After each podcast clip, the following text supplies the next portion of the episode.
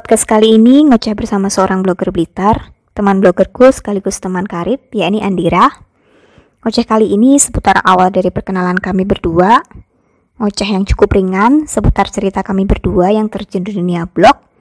Akhirnya kami biasa disebut sebagai seorang blogger. Oh ya, kami ngoceh di salah satu kedai kopi Blitar sembari ngopi dan sarapan pagi. By the way, americanonya mantap banget. Cookiesnya juga enak dan gak enak. Yaudah deh, lanjut aja. Sebuah perkenalan dari kami.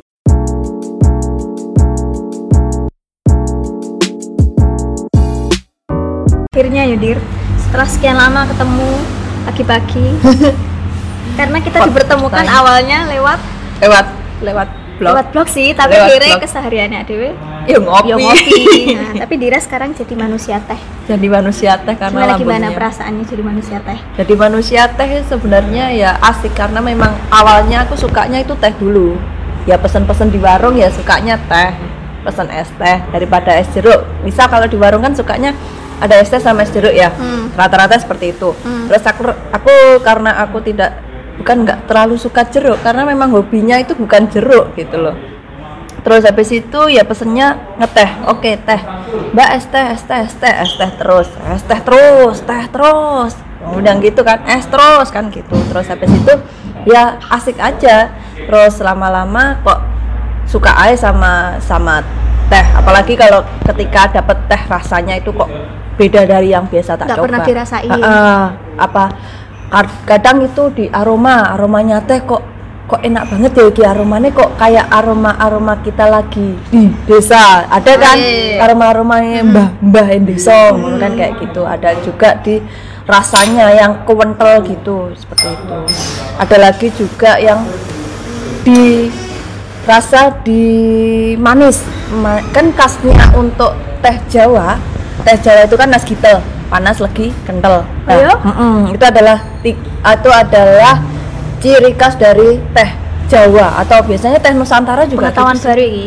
Pengetahuan nas baru. gitel panas legi kental pokoknya kalau udah ada kata-kata itu itu wes itu ciri khasnya teh banget seperti itu Jadi sebelum kopi teh dulu ya. sebelum kopi aku terjun ke kopi ya teh dulu sih Tapi Jadi- emang enak sih pagi-pagi ku lebih enak teh sih daripada daripada kopi kalau aku loh ya. Oh kalau kalau Mbak Vera gitu, aku juga gitu sih Soalnya karena kopi di pikiranku iku kopi iku tiga begadang. oh gitu. Cik, Aku melek ngono. Oh gitu. iya. Melek.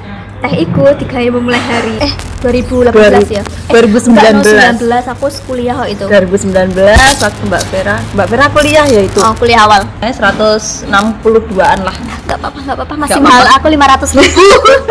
500 ribu ya itu karena WordPress. 500 ribu satu tahun. WordPress guys. Ha-ha. Kalau yang blogger yang blogger cuma bayar domain aja kalau untuk hostingnya Aku kata eh nanti kita main ke sini main buat konten kan Enggak, enggak. Nah, itu kita percakapan berikutnya aja. jadi begitu. ya, terus akhirnya ya oh, salah satu orang yang eh, buat aku harus beli domain yang harganya tidak murah itu adalah saudari Dira. jadi Dira sama Mas Pandu. Pokoknya pikir udah dot komen aja. Aduh ini. Aku nggak tahu sampai sekarang aku nggak tahu sih maksudnya eh, apa polanya blog terus mau aku otak atik seperti apa tuh masih belum tahu. Ya wis pokoknya ada nge.com itu profesional lah gitu. ya pikirnya gitu. Kalau menurutku sih kalau yang namanya yang namanya blogger ya nggak nggak wajib sih. Tapi kalau udah kalau udah kalau udah sering nulis sering sering apa ya sering ya punya sering tulis eh punya banyak tulisan terus kok eman-eman kalau nggak dibuat domain kayak nggak maksudnya dibuat nama sendiri terus ada .com-nya kayak gitu. Namanya domain seperti itu ya guys. Maksudnya misal namanya Mbak Vera dulu kalau nggak salah oh Mbak Oase. Iya oase oase pokoknya ada oase, Heeh. Soalnya aku tuh mikirnya anak galau ya mungkin. Oase tuh seperti melihat ini, melihat air di tengah gurun nggak sih? Wih. Selain gitu aku dulu nulisnya itu aduh ini tulis apa ya? Kayak antara sadar nggak sadar. Ternyata itu berpengaruh. Tapi lumayan loh yang datang di blog lama Oh. sebelum di .com itu. Malah yang di .com itu yang di .com ini malah pengunjungnya nggak terlalu banyak. Mungkin ya tahunya kan di sini Iya, di situ kan, kan. Soalnya kalau di WordPress itu kayak Twitter ada berandanya. Jadi mereka baca terus. Oh, gitu. Maksudnya update-nya apa. Tapi kalau nge.com nggak masuk, Dek.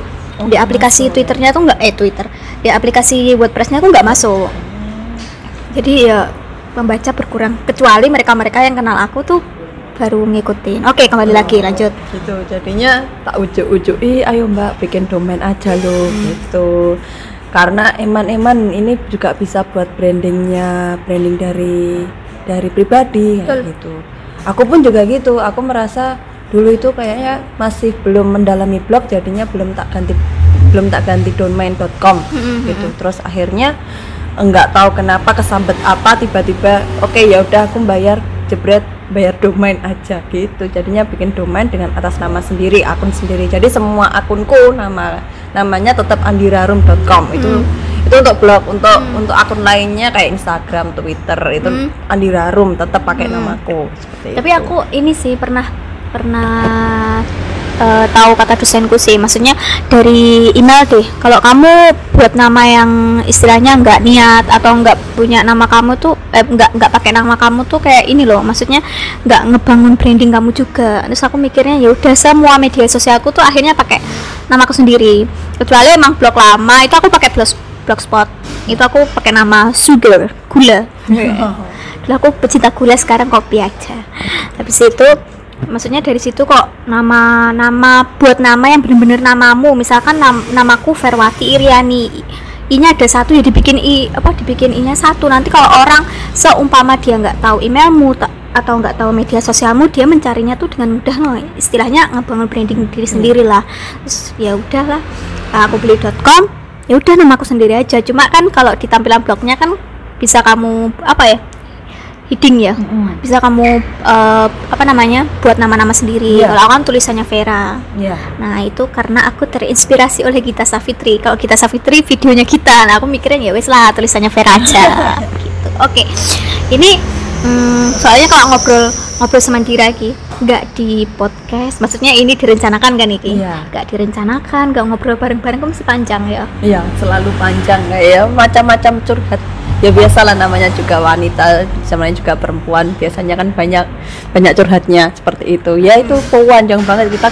Dan bahasanya itu pun macam-macam, nggak cuma gosip, nggak cuma gosip. Malah jarang loh. Jarang kita, kita gosip. gibain orang tuh jarang. orang. Tapi kalau sekali gibah dalam gibah. banget. Lah ini sekali gibah wah iso-iso wah ngerasani coba jero istilahnya kalau bahasa Jawanya seperti itu. Terus ngomongin soal curhat ya.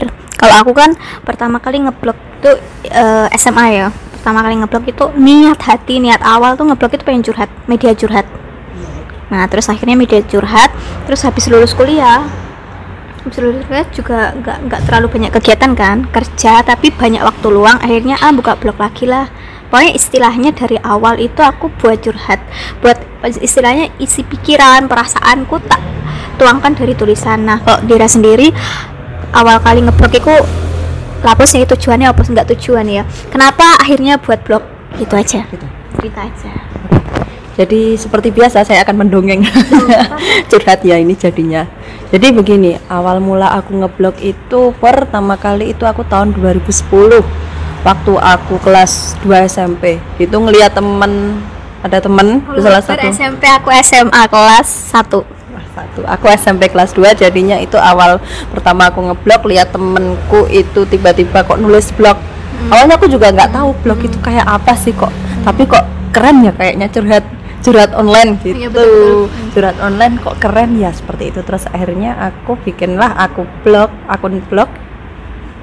Dari pertama sampai sekarang aku nggak ganti, tetap pakai itu. Jadi Tetap da- itu. tetap tetap dari Maret berarti 2010 postingan lama ada postingan lama sempat ada cuman itu yang tahun 2011 yang tahun 2010 awal-awal itu udah aku aku Pasti hapus isinya A itu bertuliskan 4 iya itu, itu labil banget pokoknya yang aku tahun 2010 itu kan ya masih kelas 2 SMP Hmm. dan itu masih masih maraknya anak-anak alay ya jadi Oh, iya, nulisnya betul. nulisnya benar-benar aduh bahasanya kacau banget itu alay dan itu keseharian kayak nulis di diary Betul, betul, betul. dan aku dulu nganggapnya blog itu ya diary online Iya, seperti ha. itu jadi ya nulisnya keseharian waktu aku SMP terus habis itu galau-galauku SMP galau-galau lagi ujian terus kegiatan ekstrakurikuler seperti itu isinya seperti istinya ya cuma cerita-cerita cerita cerita-cerita gak jelas lah pokoknya cerita-cerita kebanyakan cerita-cerita ya sekolah sih.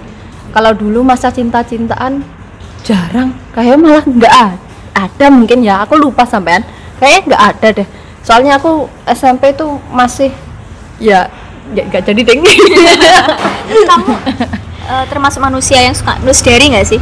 Kalau aku untuk nulis diary ya suka nulis. Oh, yes. cuman aku sampai kadang itu tak tulis di mana gitu aku sampai lupa. Soalnya nulis di sini terus pindah di buku ini pindah di buku ini. Ya ya memang nggak nggak terlalu meniatkan untuk menulis di satu buku seperti itu.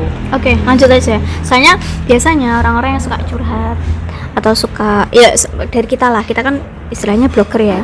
Itu kan bermula dari curhat dan nulis diary. Kalau aku pikirnya dari situ mungkin ada ketertarikan. Oh iya, memang eh, yang pernah aku baca itu kalau blog itu kalau ditulis dengan tentang keseharian kita itu malah banyak mengundang mengundang apa namanya pembaca. Hmm. Nggak tahu kenapa aku juga merasakan hal yang sama. Tapi setelah akhir-akhir tahun 2019 ketika aku sudah mulai rajin untuk menulis lagi. Nah, oke kembali lagi pada aku awal mulanya. Awal mulanya aku 2010, terus kemudian 2011 aku masih aktif untuk nulis-nulis. Kemudian entah kenapa aku 2011 ke 2015 itu sama sekali aku nggak nulis apa-apa tentang kisah SMA aku, kisah SMA sama sekali nggak nulis. SMA sama sekali nggak nulis Eh, kayaknya aku nulis terakhir itu 2011 oh 2011 setelah ujian. eh, setelah ujian semester 1 kelas 1 SMA itu aku terakhir nulis. Terus habis itu empat tahun berselang aku nggak nulis sampai aku kuliah semester 1 itu aku nggak nulis sama sekali dan aku nyesal sampai sekarang. Karena aku dulu merasa aku lo nggak punya kamera yang istilahnya belum punya kamera. Jadinya kalau mau nulis tanpa foto itu rasanya ada yang ganjel. Terus akhirnya ya udah nggak nulis. Terus ya ya ya akhirnya aku membiarkan blogku begitu saja. Terus aku nyesel sampai sekarang jujur aku nyesel karena aku tidak bisa mengabadikan memoriku waktu SMA yang sungguh embuh sebenarnya tapi kalau untuk diabadikan itu lucu lucu sih kalau diinget-inget seperti itu Oh terus beda sih. Kalau aku kan eh, nulisnya kan mulai awalnya kan SMA. Berarti semua momen di SMA aku aku nulis. oh nulis Oh, tapi kan SMP kan enggak lah aku belum kenal soalnya SMP itu. Jadi SMA tuh momen-momen apa pun sih terutama aku lagi suka sama orang tuh. Soalnya mikir begini, nggak setiap nggak setiap temen mau atau apa ya istilahnya eh, setiap hari kalau kita cerita sama dia tuh ya kalau dia fan-fan aja. Karena ceritanya tuh sama gitu orangnya sama ceritanya juga sama. Terus mikir ya udahlah curhat di blog aja.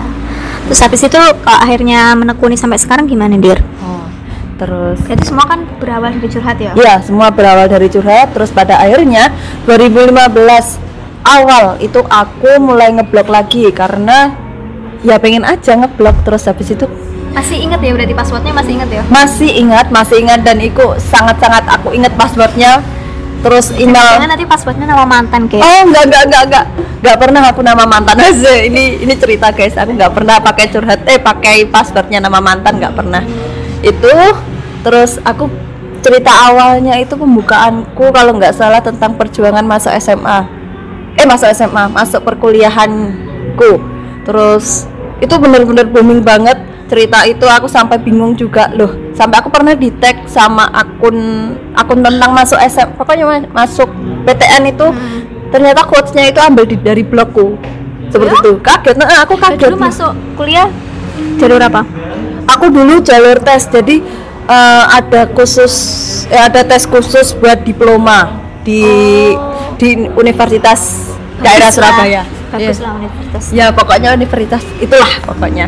Terus, seperti itu. Jadi perjuanganku masuk masuk perkuliahan itu aku tulis karena memang yang aku merasa paling berjuang banget itu ya ketika aku cari kuliahan itu. Jadinya aku cerita cerita cerita.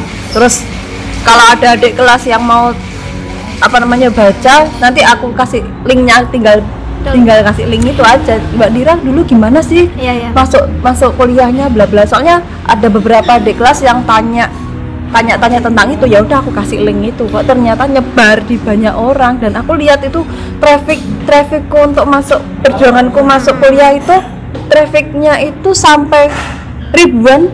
Bahkan sekarang nggak tahu berapa aku sampai lupa. Itu sampai pernah ada di titik di ribuan itu dalam jangka waktu setahun apa ya? Itu dikit banget sih tapi kalau ribuan lah. Hmm. kalau untuk setahun dikit. Pokoknya itu ribuan lah di atas ribu untuk hampir satu tahun apa ya? Itu Tapi lupa aku. emang sih kalau eh, tulisan mengenai pengalaman pribadi itu gampang menarik pembaca. Ya nggak sih? Soalnya kita sendiri pas awal misalkan jadi eh, pejuang PTN ya atau jadi pejuang PTN kan pasti bingung sih. Iki masuknya jurusan ini kayak gimana sih? Masuknya cara- kayaknya kayak apa gitu kan pasti eh, merasakan itu. Nah pas aku masuk pasca sarjana itu aku juga gitu ndir. Soalnya ya gimana ya walaupun punya teman seangkatan lah istilahnya tapi kan kadang ditanyain nggak nggak terlalu jawab kan kita juga kan sungkan kan terus aku sendiri ngera- ngerasain sih kalau eh, pejuang PTN atau masuk perguruan tinggi ku eh, informasi ini kurang dan akhirnya aku juga sama sih nulis tapi aku nulisnya pas waktu mau ma- magister ini. Terus dan lumayan loh banyak yang tanya oh oh ternyata harus tesnya tuh harus ini ya yang dipersiapkan tuh harus ini ya. Dan hal-hal itu tuh emang perlu tau. Dan kita ngemasnya kamu ngemasnya curhat ya? Ya Iya, aku- ke curhat. Mm, soalnya kalau nge- ngemas secara teknis lah misalkan syarat-syarat masuk perguruan tinggi A B C D itu kayak gimana gitu. Soalnya kan nggak ada cerita di baliknya ya nggak sih? Iya, betul betul. Karena kalau menurutku untuk syarat-syarat sendiri kan juga bisa dicek di websitenya perguruan tinggi masing-masing kan ya. Kalau untuk kalau untuk isi tentang pengalaman pengalaman bisa masuk ke dalam situ terus cerita di baliknya kan jarang banget ada yang mau cerita. Dalam bentuk cerita loh dalam bentuk cerita itu dalam artian bisa dalam bentuk tulisan atau bisa dalam bentuk podcast atau bisa dalam bentuk apa namanya eh, kayak video itu kan jarang banget ada yang ada yang mengulas seperti itu. Kalau makanya aku aku berusaha mengulasnya lewat cerita kayak dongeng gitulah. Kalau Mbak Vera sendiri? Ya sama sih. Kalau aku eh, juga cerita sih. Soalnya mikir aku tuh apa ya mereka akan lebih eh, istilahnya merasuk dalam pikiran dan perasaan nggak sih? Oh ternyata ada teman seperjuangan. Soalnya aku sendiri lebih suka baca jujur aja ya karena kita bermula dari blognya itu soal curhat. Jadi apa pun itu dicurhatin. Ini aku lebih suka baca tuh kayak lifestyle. Maksudnya kayak mereka mereka curhat di tulisan gitu loh. Jadi nggak monoton misal mau ke kafe ini ini kafenya kayak gini nggak aku nggak nggak terlalu tertarik sebenarnya. Dan aku lebih tertarik juga baca lebih banyak tertarik baca tulisan orang-orang yang aku kenal di sekitarku. Soalnya aku oh ternyata di balik bahagianya di balik cerewismu ternyata di usia 25 tahun. Kan kamu sering nulis ya? Oh, iya, setiap iya, iya. hari ulang tahun kan pasti. setiap tahun. Kayak gitu. Terus intinya kita ternyata nih ngomong tuh hampir 30 menit. Ya nggak apa-apa nanti di episode selanjutnya pasti ngomongin soal blog lagi sih. Terus kamu bisa kasih kesimpulan lah. Intinya kamu eh, ngeblog itu untuk apa sih? Kalau aku ngeblog sendiri adalah membekukan memori. Jadi gini jadi aku tuh anaknya gampang pelupa. Anaknya gampang pelupa jadi kadang itu setiap cerita-cerita itu aku lupa aku pernah ke sini oh aku ternyata pernah ke sini masa aku pernah ke sini kan gitu. Jadinya aku akhirnya itu membuat me- hal itu mendasari aku untuk membuat blog Uh, jadi di situ blog itu kan bisa mengandung tulisan juga bisa mengandung cerita kan. Jadinya bisa mencakup semua daripada aku posting di media sosial lain mendingan aku posting di blog aja. Karena aku kalau di blog itu bisa bercerita lebih banyak lagi daripada hanya sekedar di media sosial seperti itu. nggak terikat kata ya nggak sih? Maksudnya berapa ra- berapa ratus kata atau berapa puluh kata ya nggak? Iya, ju- jujur aku lebih suka cerita di blog karena dia tidak terikat kata-kata. Misal kalau di Instagram sendiri kan cuma dibatasi 2000 kata dan itu aku sering banget sering banget eh, harus menghapus kata-kataku gara-gara gara-gara Instagram cuma dibatasi 2000 kata. Sedangkan kalau di Twitter itu tambah dikit lagi itu tambah dikit lagi 280 kata dan itu kalau bikin thread eh kalau bikin thread apa thread ya tuh utas, nyebutnya? utas. Bikin utas lah ya karena bahasa Indonesia aja lebih lebih enak. Iya. Eh, karena kalau bikin utas sendiri itu aku males. Dan itu gampang gampang nggak kesimpannya susah untuk mencari mencari arsipnya seperti itu. Kalau di blog sendiri kan kita gampang untuk mencari arsip arsipnya itu lebih gampang. Jadinya dan itu ini nggak sih cari kata kunci apa gitu langsung ketemu? Ya betul. Untuk cara kata kunci misal kata kunci A gitu langsung ketemu kalau untuk di blog. Apalagi kalau di blog kan lebih lebih asik lah. Kalau aku sih lebih terkesan lebih enak di blog gitu. Makanya aku membekukan semua memoriku membekukan semua pengalaman cerita keresahanku dan sebagainya itu di blog. Lebih asik lah. Terus aku juga merasa kalau ada yang baca blogku itu rasanya wah ki orang-orang kok effort banget ya ngeklik ngeklik namaku ngeklik eh, ngeklik websiteku tuh kayak waduh orang-orang ini ternyata mau effort ya baca tulisanku yang banyak itu seperti itu. Ya kayak buku dir setiap setiap karya atau setiap buku pasti punya pembacanya sendiri dan kamu juga pasti punya pembacanya sendiri. Aku pun begitu. Kan biasanya kan kamu kok kamu tuh termasuk nulisnya tuh yang lebih panjang daripada aku loh. Kalau nggak salah kan kalau nggak salah ya maksudnya lebih panjang lah nah kan ada kan orang yang misalkan lihat panjang-panjang gini wis males mau wis nah tapi enggak untuk aku yang jadi pembaca setiamu ya. Untuk aku yang jadi pembaca setiamu ya fan-fan aja ya. Setiap maksudnya setiap blog setiap karya apa pun itu pasti punya punya peminatnya sendiri-sendiri ya. berarti kamu intinya membukukan memori di Iya, membuka memori biar biar jadi biar jadi kenangan anak cucu wes sih kalau ada semisal kalau aku diberi kesempatan untuk menikah dan memiliki anak sampai memiliki cucu itu bisa aku kasih tahu ini loh aku pernah nulis ini. Oh aku loh pernah mengalami ini. Terus nanti ketika ketika anak cucuku atau suamiku pengen pengen baca ceritaku yang dulu-dulu tentang pengalaman hidupku eh, silakan ini loh aku pernah pernah bercerita di sini seperti itu. Jadi kalau aku udah lupa ini ada dokumentasinya. Betul banget. Sebenarnya sama sih sem- eh, maksudnya kamu tujuan kamu dan apa pun itu sebenarnya sama. Aku juga kayak gitu istilahnya. Terus aku tambahin juga ya kita punya apa sih buat orang lain? Ya salah satunya ya punya tulisan lah ini terima kasih Andir ya. Iya. ini aku potong dulu soalnya nanti kita mau bahas-bahas lain kali ya. Kita ke tempat-tempat yang lebih kece ya. Sip siap kita datang lebih pagi. Tapi lumayan sih hari ini nggak terlalu banyak pengunjung. Dan alhamdulillah kita datangnya dari pagi jadi masih enjoy saja. Terus akhir-akhir ini baru ada musik maafkan kalau sedikit mengganggu. Suara yang mengganggu. Jadi kamu aku undang lagi nggak apa-apa ya Diri Wis undang. Siap oke. Pokoknya kabar-kabar aja mbak. Yes, terima kasih. Jadi tunggu aja uh, podcastnya. Kalau nggak males nanti langsung diedit, langsung aku upload. Kalau males ya tetap ditunggu aja. Makasih Andira. ya sama-sama mbak